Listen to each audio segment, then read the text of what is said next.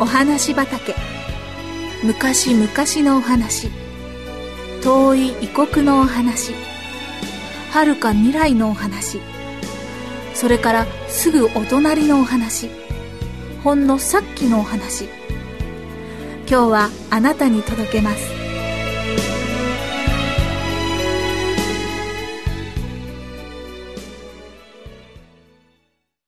村の勇者。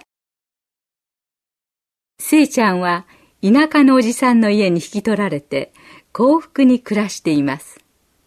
おじさんと亡くなったお父さんとは兄弟なので横顔などまるでそっくりです。はじめのうちはおじさんの顔を見るたびにお父さんを思い出して悲しい気がしましたがこの頃は思い出の中にあるお父さんの姿はだんだんおじさんと一つになって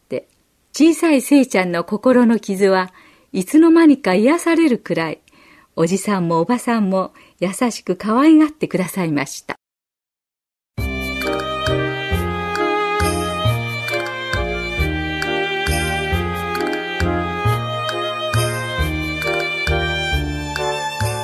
まだ戦争が激しかった頃せいちゃんは8つでした。せいちゃんがおじさんの家に預けられていた時お荷物をまとめてもうすぐ田舎へ来るはずになっていたお母さんもお父さんと一緒に一晩のうちに戦災で亡くなってしまいました。でも今のせいちゃんは毎日楽しく学校へ通いみんなにも可愛がられて幸せに暮らしています。せいちゃんはお友達にも親切だし学校の成績も大変良かったのでお友達にも尊敬され愛されていました。その上せいちゃんの尊敬を一層強くしたのは近くの3つの村の合同水泳大会があってからでした。村から34人ずつ水泳の上手な子供たちが選ばれて新しく出来上がったプールで初めての水泳大会が開かれました。その日は暑い日でしたが大人も子供も遠くからたくさん集まってまるでお祭りのような騒ぎでした。せいちゃんはもちろんその選手の中の一人でした。せいちゃんがまだ小さい頃からお父さんが一生懸命泳ぐことを教えてくださいました。お父さんは若い頃水泳の選手だったのでせいちゃんは正しい泳ぎ方で小さい時から訓練されていました。花火が上がってその日のプログラムが始まりました。一日は実に楽しく面白く過ぎていきました。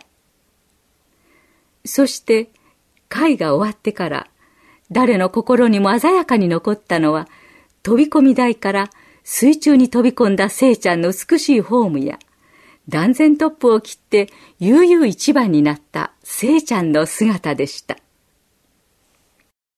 おじさんおばさんは無論のこと。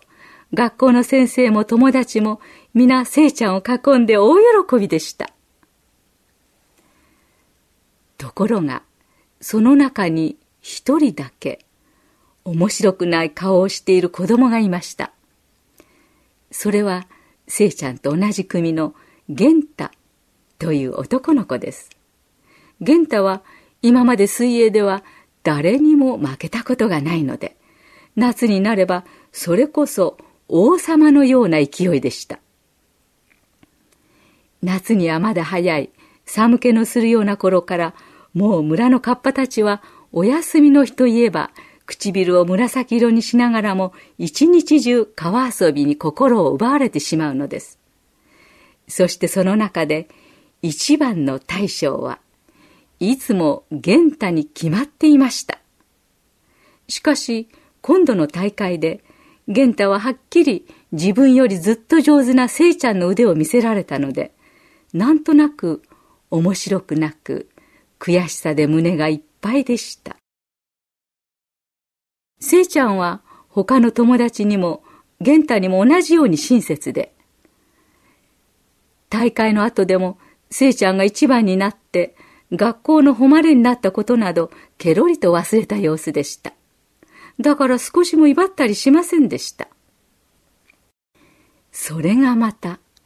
玄太には一層気に障って、だんだんせいちゃんが憎らしくなってきました。せいちゃんが良い子で、勉強がよくできて、水泳が上手だ、ということが、無性に玄太には面白くないのでした。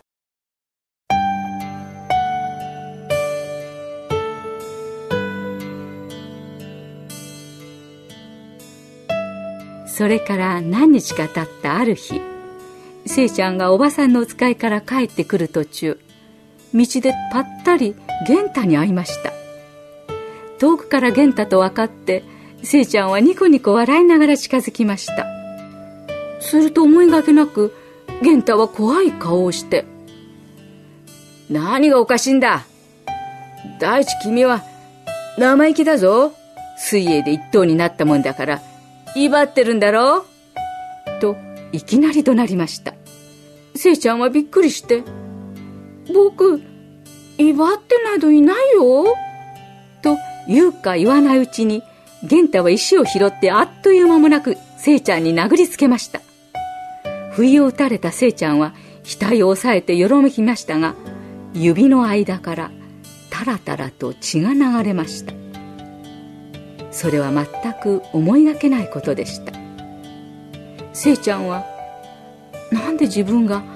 玄太に殴られるようなことになったのかいくら考えても分かりませんでした。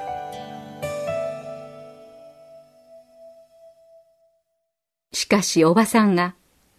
傷の手当てをして包帯を巻きながら自分に悪いことをした人を心から許してかえって良いことをしてあげることこそ神様のお喜びになることよ。とお話になさったので、せいちゃんは玄太のことは誰にも話すまいと決心しました。傷はせいちゃんの額に包帯を取ってからもはっきり見えていました。しかし玄太が石でせいちゃんを殴ったということはおじさんとおばさんのほか誰も知りませんでした。せいちゃんが包帯をして学校に来た時、玄太はドキンとしました。今にも先生に呼ばれてひどく叱られやしないかと覚悟をしていた玄太は、その日も、次の日も、先生からも呼ばれず、友達の中にも誰一人自分がしたということを知っている者はないことを知りました。せいちゃんはいつもと少しも変わらず元気で運動場を飛び回って遊んでいます。玄太は重苦しい心で時々せいちゃんの包帯を見ました。もう9月半ばになってそろそろ鈴風が吹く頃、子供たちはまだ水が恋しくてお休みの日には川に集まって泳ぎました。相変わらず玄太はその中の大将でした。ちょうどせいちゃんがそこを通りかかってみんなの泳ぐのを見ていたとき、突然せいちゃんの顔色が変わりました。そしていきなり服を脱ぐと橋の上からザブーンと川に飛び込みました。一体どうしたというのでしょう。さっきまで元気に遊んでいた玄太が苦しそうにもがきながら浮いたり沈んだりして流されていくではありませんか。せいちゃんは一生懸命です。やっと気がついた子供たちは、みんな息を飲んでどうなることかと見ています。中には泣き声を絞って、せいちゃん、しっかり、しっかり、とわめいている者もいます。せいちゃんは勇敢でした。足の筋がつれて自由を失った玄太を助けて必死の奮闘を続けました。通りかかった村の人たちが手伝って玄太を草の上に寝かした時はせいちゃんもくたくたに疲れて身動きもできないほどでした。玄太が気がついた時一番先に映ったのは心配そうに覗き込んでいるせいちゃんの顔でした玄太のお母さんはただ「玄太玄太!」と言って泣いていました玄太の心がだんだんはっきりしてきて自分を助けてくれたのはせいちゃんだということがわかると急に何とも言えない思いが胸に迫ってきました。そして心の底から「せいちゃんごめんよ」と謝りました。